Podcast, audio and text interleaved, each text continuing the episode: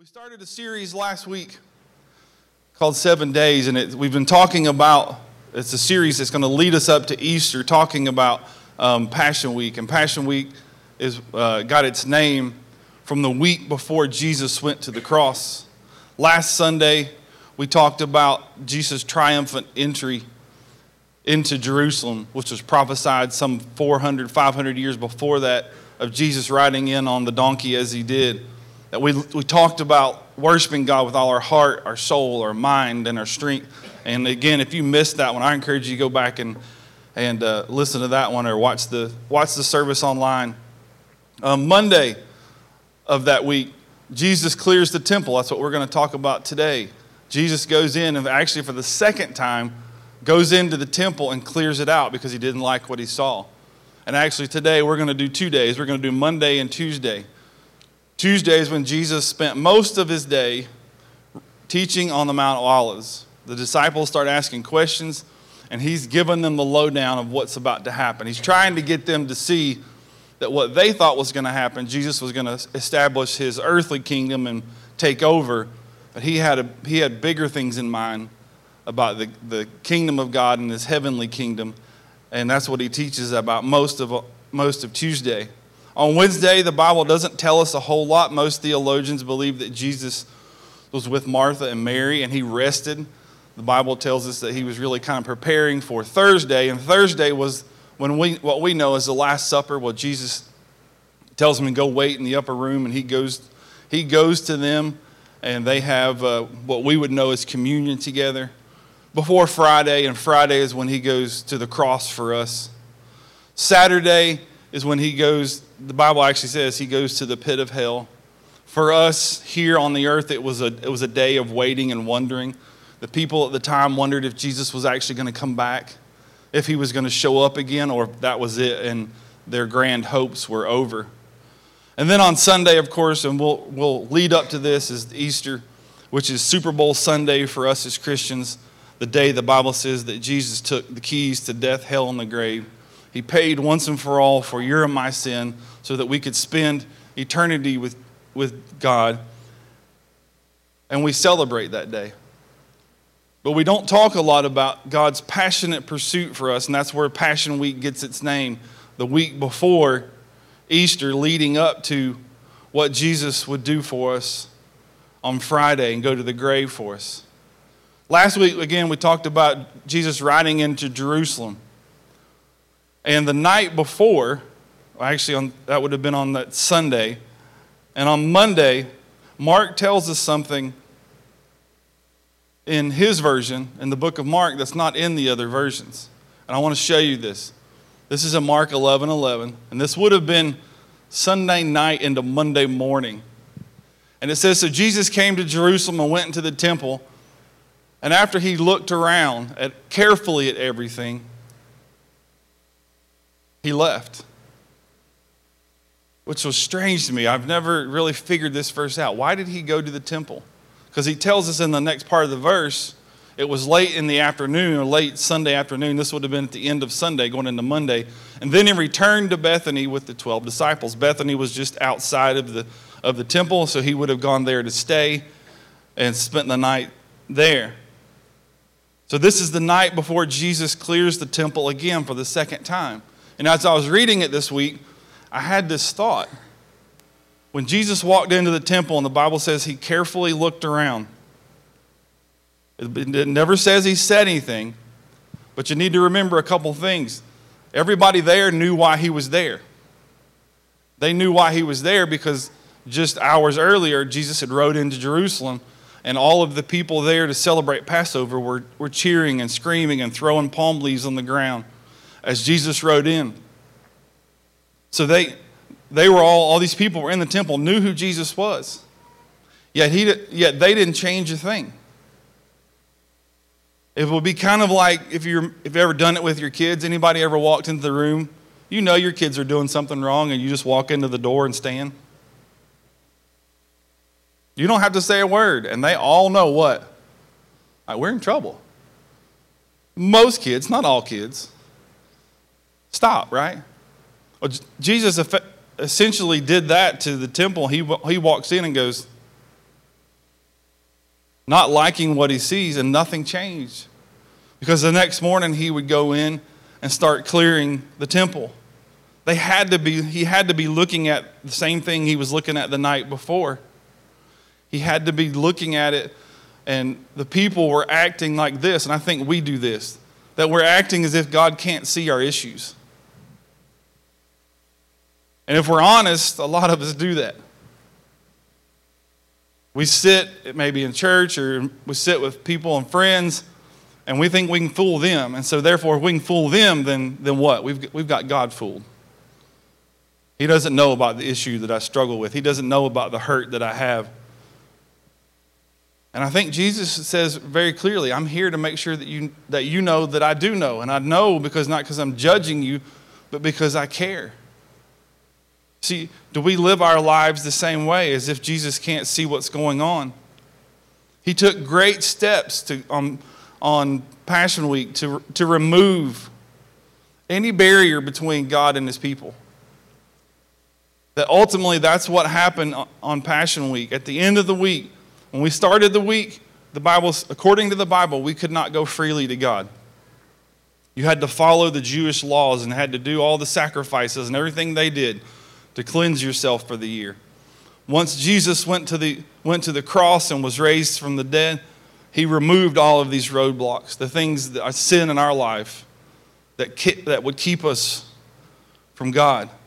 He did this so, like we talked about last week, we could worship Him with all our heart, our soul, our mind, and our strength. And I wondered this, and I'm going to ask you this same question. You ever wonder why Jesus cleared the temple? The Bible says, and we're not going to read it right now, but the first time he actually went in and he fashioned a whip and went in and started chasing out the people who were, who were selling stuff that he wasn't happy with. He was that passionate about it. And Jesus was clear, he came to make it clear that he was removing these barriers. But you ever wonder why Jesus did that? Look at this verse in Mark chapter 11. This is Mark's version. Again, this whole week is talked about more than the rest of Jesus' life by far in all four Gospels.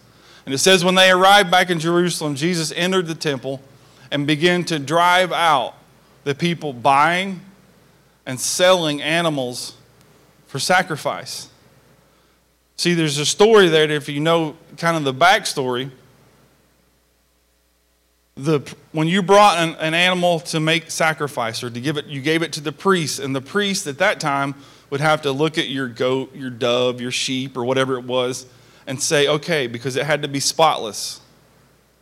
You couldn't go into your flock of, of sheep and pull out the one with three legs and no left eye and say, okay, I'm going to give that to God. We're going to have to kill it anyway. It's not really that worth that much. We're just going to give that to God. So the Bible says, it tells you that, the, and if you read through the Old Testament, the priest had to approve. Well, like anything, these priests were just as crooked as the rest of some of these people, and they had set up a little scheme with the people who were selling the sacrificial animals inside the temple gates. So you would go to the priest and the, say, "Hey, here's here's my my sheep." he would say, even if it was perfect, he would say, Hey, that's not, it's not going to cut it, but I know where you can get one. And he would send them out to go buy from the, the people selling out outside the temple, in, actually inside the temple gates. And Jesus wasn't having this. He wasn't, he said, This is not okay. See, then the Bible goes on to tell, I didn't give you the rest of the verse, but if you look at the rest of this verse, it says, He began to knock over the tables and the money changers of those selling things. See, people all over the world would come to the temple for, and to, to worship. So people were coming from with different money, and the Bible tells, if you read, really read through it, it tells you that there's a what they called a is a temple coin or temple currency. So all you had to exchange whatever money you had or whatever gold you have for temple currency. So, just like if you've ever traveled internationally, you go to another bank and you give them dollars for whatever their money is, there's a conversion rate. And what was happening is these people were actually getting ripped off because the money changers in the house of God were ripping people off and either keeping part for themselves or giving them such a ridiculous rate. And Jesus wasn't happy about it because they were doing everything they could to throw a roadblock in for them to worship, trying to, trying to take advantage of it. They were keeping people from worship. People, they were doing their best to, to cause them to lose focus. They were trying to, the devil does the same thing to us. He tries to get in the way. We, you know, we do the donuts this morning, and it started off a few years ago as really kind of a, a ploy. you know, hey, remember it's time change Sunday. And for all of those who will walk in at 11, we'll all wave at them and say, oh, they obviously forgot. Now, with cell phones, it's not that big a deal. But we started it just to remind people. But we, we do these, we do the donuts to try to help remind you. But the problem is, we still all fight this distraction. Now, honestly, with show of hands, if you're online, you can participate too. How many of you had the thought this morning and my hand's up. I'm telling you, my, my hand's raised. I really don't know if I want to go this morning. Come on now, don't be holy. When I rolled out of bed this morning, I thought, I don't want to go this morning. And then I remembered I have to. The devil just began to throw stuff in front of me, and I was just, I was this word here. I was distracted. And the devil was fighting and he's trying, when Jesus came in, all these people were just getting in the way.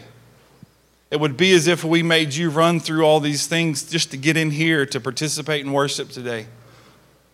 But a lot of us, our relationships are like, is like that with God. Every time we think, ooh, I need to pray, I need to read my Bible, I need, you know, I'm gonna, I'm gonna worship for a little bit. Something pops up. The devil points you in another directions. The people were also doing this by selling and treating the worshipers way They were devalued, I believe Jesus was looking at them and, and he was seeing them devalue what he was about to do for us. The priests were cheating people, making them go out and actually bring in an inferior sacrifice instead of letting the people bring and give what was their perfect sacrifice. They were devaluing what Jesus was about to do for, for us. You may or may not know this. If you come to One Step Connect tonight, you will know this. That one of the things we strive to do here, whether you're in the room or you're joining us online, in any given service, we ask ourselves, is there anything we do that we just don't need to? Now, I'm not talking about changing the Bible, I'm not talking about changing the gospel, but is there something that we're doing that's a barrier for somebody to take one step in their faith? If you're visiting, you can see it all over our signage. Our vision, our, our mission is to simply do this to help people take one step from where they are to where God wants them to be. And if you take a step today, then we consider that a win. But the problem is, a lot of churches do stuff that people can't get around. Whether it's making them feel like they got to be perfect to come in, or you make them feel like they've got to reach a certain level to come. And we don't play that game. Because Jesus said when he stood at that gate, I believe when he stood at the gate of the temple and saw this going on, he said, I don't like any of this. I don't like what I'm looking at. Just much, much like I think he was look at our lives and go, I don't like that part of your life, Clint. But you know what? Come anyway. That all those people that were breaking the law of God, that he was, he was going to have to throw out and, and correct it and put a stop to it Yet he was able to look at it and go, but come anyway. And that's the, what we, that's the way we believe here. Bring, it, bring your mess, bring everything with you because God, God said, I'll deal with that later. I want to be close to you first. Then he goes on in Mark chapter 11, verse 16. And I'm going to have to admit, I, have read this a thousand times, and until this week, I never really picked up on this. But this verse here, it says Jesus, this is the, right after he went in and said, hey, stop selling stuff. Stop cheating people with the money changers. It says, and he stopped everyone from using the temple as a marketplace. And as I begin to read that, another version says and the NIV says, and he would not allow anyone to carry merchandise through the temple. Well, if you, if you look up the temple, it was basically a big, giant, rectangular wall. And inside that wall was known as the courts. And the courts had a tent in it, and without going into all the detail, the tent is where the Ark of the Covenant stayed. If you remember from Indiana Jones, that's where that stayed, and there's all the holy items were in there, and that's where the priests had to go once a year to atone for the sins of all of Israel, of all the Jews. But on the outside of that, there were four gates. One gate was on one side, one gate on the other. And so people would realize that, that it was a long way around. And so even if they weren't stopping to worship, weren't participating in worship, didn't really care about God at all, it was almost a half mile to walk all the way around, to go to Bethany on one side and the Mount of Olives on the other. And so Jesus went in and he, he put a stop to it. What he essentially did is said, hey, this is not a shortcut. These were people who, who really didn't care. They were treating God like an inconvenience, or even like some a lot of Christians, especially in the South, we do. We treat God like he's a backstop. Like if all else fails, I need to get just enough to punch my heaven card, and then that way I'm not going to hell. That's all I care about. It's like God's a get out of hell, you know, card. That people were so distracted, they were devalue and in walking through this, the other thing they did, they were just dismissing God. And it's hard for us to, well, I take that back. It's not hard for us because in the South we have a lot of these same traditions. Anybody ever, t- I was actually told this in a church when I was a senior in high school. I walked into a church, it wasn't my church.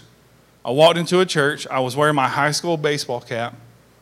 And I'll never forget, this older gentleman came up and put his finger in my face and told me, Son, take your hat off in the house of God or you're going to go to hell.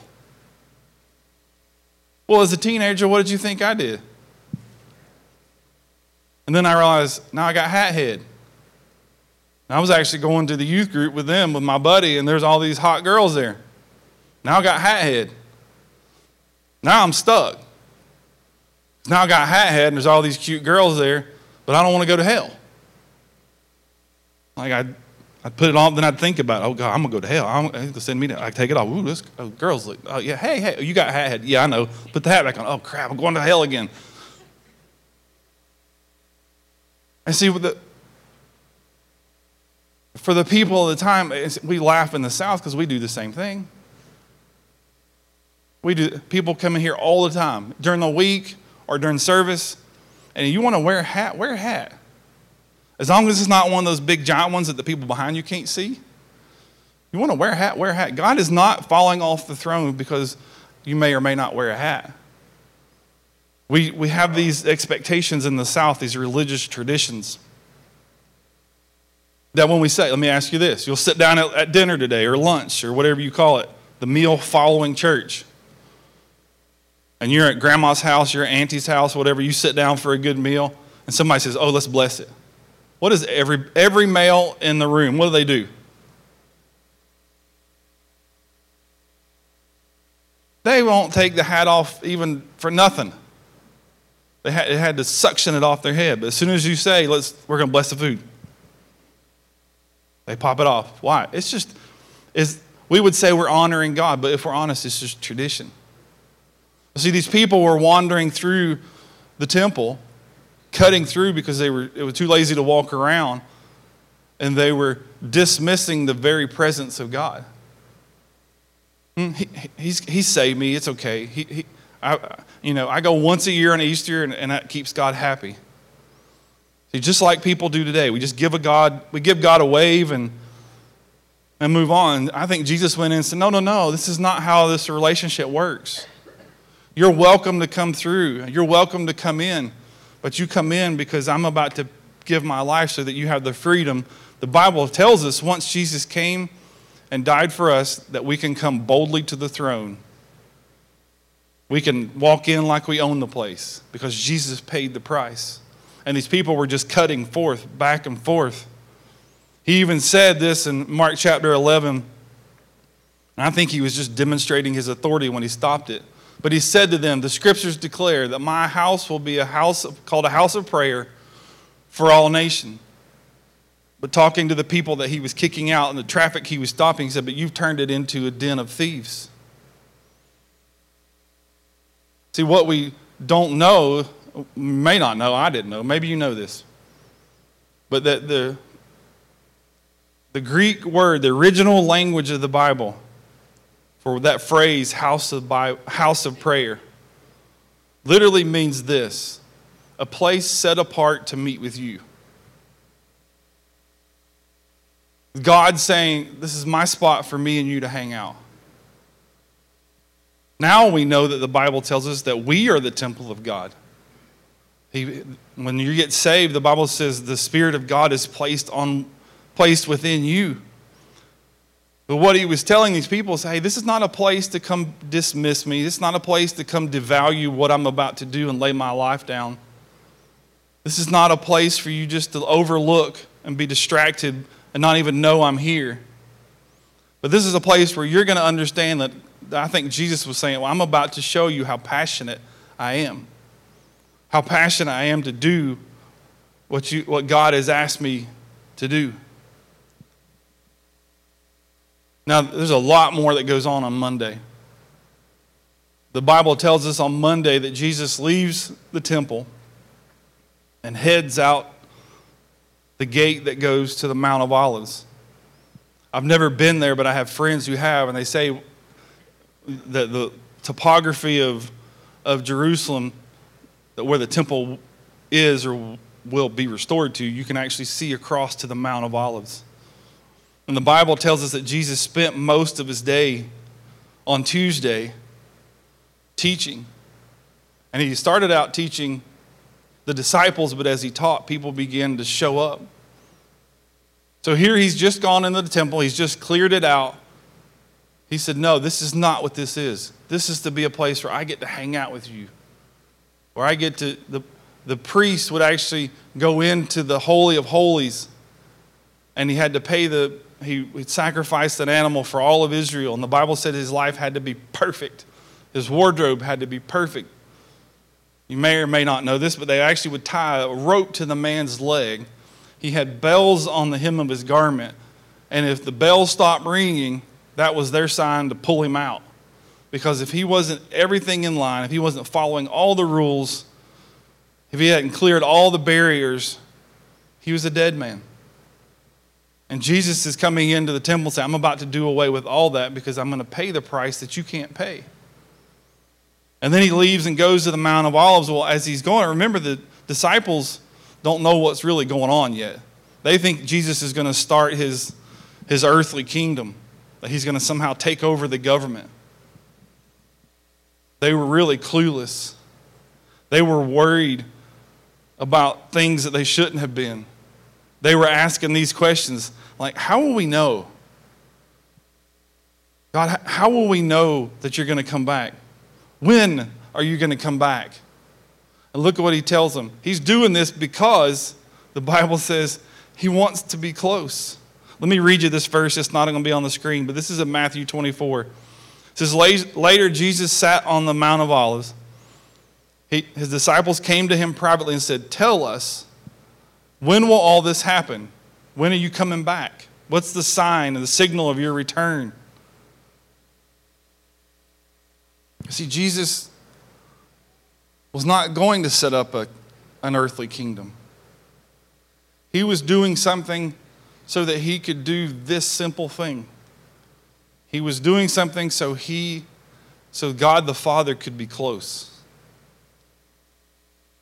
That the meeting place, the, the place of him showing up with us, that God's showing up in our life, none of that could happen, the Bible says, until Jesus did what he was passionately going for and willingly laying himself down. And the disciples were all worried about they're asking the wrong question. It was not the how or the when, what it'll look like. But Jesus actually did give them, he said, I'm going to give you a clue, and it's going to be a season. Let me give you another verse, and this one will be in your message notes on the, on the live, but it's not going to be on the screen. It says, hey, you're going to end up on the witness stand. This is out of the message version. He says, You're going to end up on the witness stand, and, I'm, and they're going to throw accusations at you. They're going to call you names. So I need you to do this.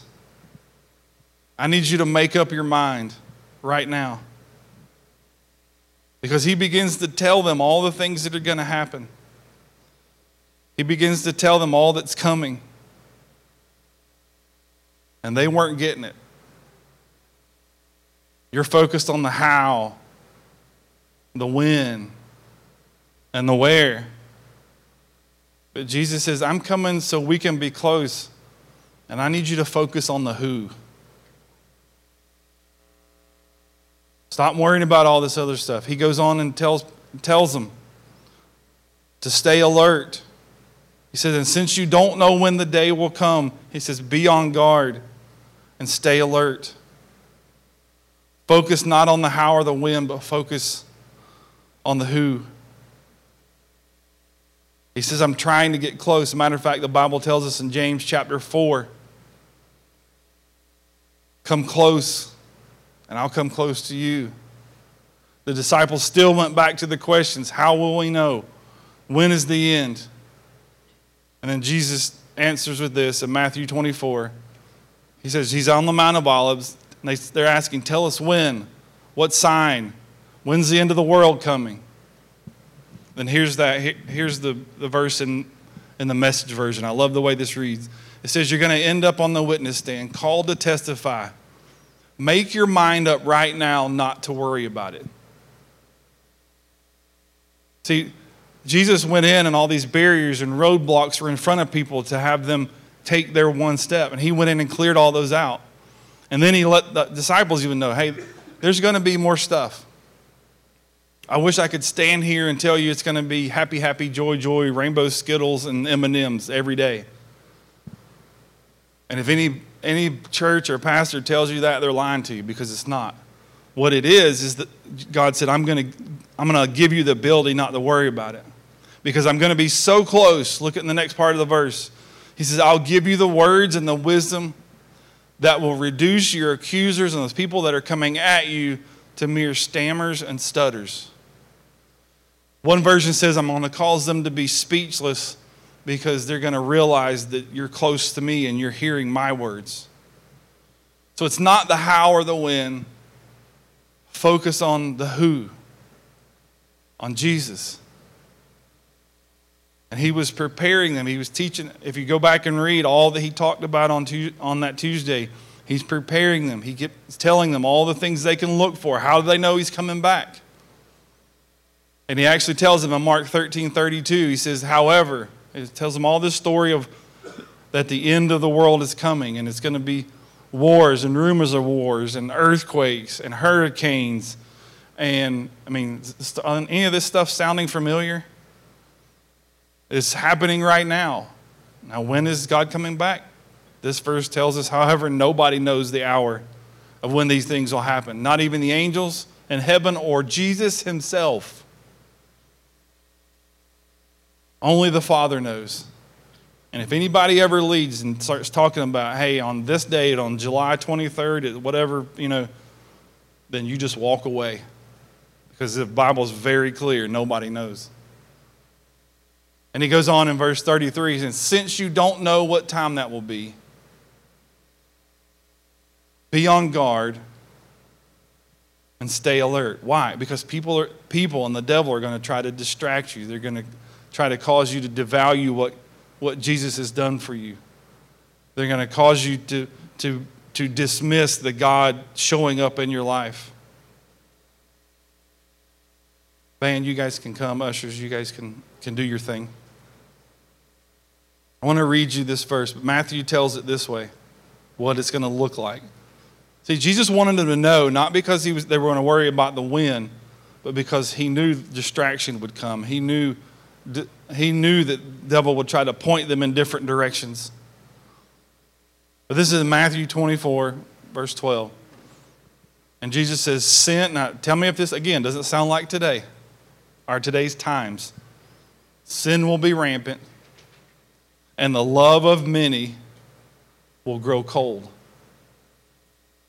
See, when you begin, when you're distracted, when you're devaluing and you begin to dismiss that God's even there for you? Because I've asked that question too. I know I'm not the only one in the room, and maybe this is for you today. Anybody ever asked the question of, God, are you really there? Because I'm not feeling it. Jesus, are you really going to show up this week like you said you would? Do those people in that church really want me there? Because I feel like I got to jump through a lot of hoops to get there. The Bible says that sin will be rampant and our, their love will grow cold. And I think a lot of it is because we get frustrated.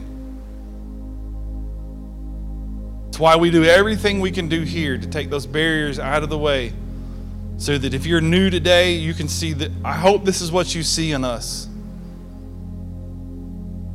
that we're not perfect people. We're not all perfectly healthy and perfectly godly and perfect in every way. But we're just here because we found the love of a God who is. We found the love of God. Said, listen, you completely blew it. Come on. Forgiveness is yours to be had. And then I'm going to help you get going the right way. You want to walk into the house? Come on in. But don't just cut across the house, cut across the yard, and ignore me. I'm here to help, I'm here to be close. Then in Matthew 6. Matthew says this, Jesus says this, Matthew's writing it. It says, Give your entire attention. And I don't know who this is for. This just kind of woke me up this morning. On Sunday mornings, especially this morning, was terrible. I get it's my one morning I get up early. I'm not an early bird. I hate getting up early. For all you people who get up early, y'all need help. Like Jesus doesn't even get up till 7:30 or 8. I'm convinced of it. But as I was kind of reading this morning and I was here early, and my brain was trying to figure out what time it was because the hour had messed me up, I read this. and it said, Give your entire attention to what God is doing. I don't know who this is for, but this is for me this morning. Maybe this is what you're looking at. Give everything you got to what God's doing right now. And I just had some peace. There's some stuff in, in my life and the life of the church and things that are coming, and I've been wound tight about it. But God said, hey, you take care of what's doing right now. Don't get so worked up at what may or may not happen. Look at the next part of the verse. It says, and God's going to help you deal. And this is, I don't know who this is for today. Maybe if you're online, this is for you. God will help you deal with whatever hard things come up and I highlighted this line for us. The last two words there. When the time, say it with me, when the time. See, I think Jesus walked into the temple and cleared it and says, Listen, y'all are doing stuff, it's not time. This is wrong. Stop it. Well, we're worried about when you're going to come back, Jesus. The disciples were freaking out. We're going to miss it. Don't worry about it. It's not time. Focus on what I'm doing now. Focus on healing now. Focus on finding me now. There's some of you in the room, your heart's beating a thousand, thousand beats a minute. And it's not because of the donuts and coffee. It's because there's a God who so passionately wants to get close to you. And the Bible tells us he knocks. And you have the decision to answer. The great, merciful, the thing I love about God, even when I blow it, I screw it up. I don't open the door for him. A few minutes later, he just keeps knocking. Why? Because of the week, this passion week. He so passionately says, I just, I want you to know me like I already know you. Because whether you believe it or not, whether you believe there is a God or not, whatever your theology currently is, if you've never received Jesus, the Bible says He knows every hair on your head he knows every thought you have. He knows all about you. The Bible even goes so far as to say that He knew you before you were even in your mother's womb. And He said, All I want to do is be able, for you to be able to get close to a good God. You don't have to be perfect, but you can get close to a good Father. You don't have to be perfect, but you can get close because Jesus is doing what only He could do and only He could pay. So this morning, as we as we close, I don't know who that's for today. Somebody, you're worrying about stuff that you cannot change in the days ahead. And God's probably doing something really good, really big in your life right now, and you don't see it because you're looking down the road and you're going to miss what's right in front of you. My prayer today is that your experience with God is okay, God, I trust you for two weeks from now, but I see what you're doing right now. Amen. Amen. Why don't you bow your head and close your eyes? I'm just, I'm going to bless you. God, I thank you that you kind of shook me and woke me up this morning. That God, we worry about what you're doing now. And what you're doing now is knocking on the doors and the hearts of the people here. God, I thank you for that. We hear, we listen, we obey, that we're not devaluing what you did. We're not being distracted from what you did. And God, certainly help us not to dismiss your presence. I thank you for it now. In Jesus' name. The Bible tells us that for those who, as they meet Jesus, it's this simple. It says you confess it with your mouth, you believe it in your heart, that what we're celebrating as we head up to Easter is true. That the Son of God came and died for you, was resurrected, and now is seated at the right hand of the Father. The Bible says you don't have to understand it. You don't have to be able to give a 21 point theological expose on why it's true. It simply says you have to believe it in your heart and confess it with your mouth. With every head bowed, every eye closed, we never end the service without, without this opportunity for you to take one step. And we celebrate it. I'm not going to call you forward. I'm not going to embarrass you. I'm just going to simply ask you to raise your hand with me so I can pray for you. And I want you this morning not to hesitate. I don't want the, the I still believe that Jesus is knocking. What he's doing today, he's knocking. And if that's you this morning, all I'm going to ask you to do is just shoot your hand up at me and let me see it. One, there's one, two, three. Anybody else? All right, then let's pray this together. Say, Lord Jesus. Come on, everybody pray it. Lord Jesus. Today, I receive you as my Lord and my Savior. God, I'm sorry for not getting it right, but I trust you to help me get it right. In Jesus' name, amen. Now, if that was you, there's a bunch of hands went up. If that was you this morning, you can click the little QR code in front of you um, there's one in the foyer as well, or you can fill out that little card. I'm not going to show up at your house. Nobody's going to show up at your house. We just want to send you, hey, these are some things you can do to begin to take your steps, to help you move barriers out of the way for you to grow. Because I believe we serve a good God, a good Father. Amen? Amen. Why don't you stand with me? If you're visiting this morning, we like to sing one last song as we leave. I call it a settle time, just to let what what God said and the message settle in your heart and then ask God this question God, was that for me? What is it you're trying to tell me? And then respond to it. I'm going to bless you and then we're going to sing. God, I thank you in Jesus' name that you're a good Father. God, you're good to us, your grace and your mercy. So much so you sent Jesus for us to pay the price that I couldn't ever pay in my own life.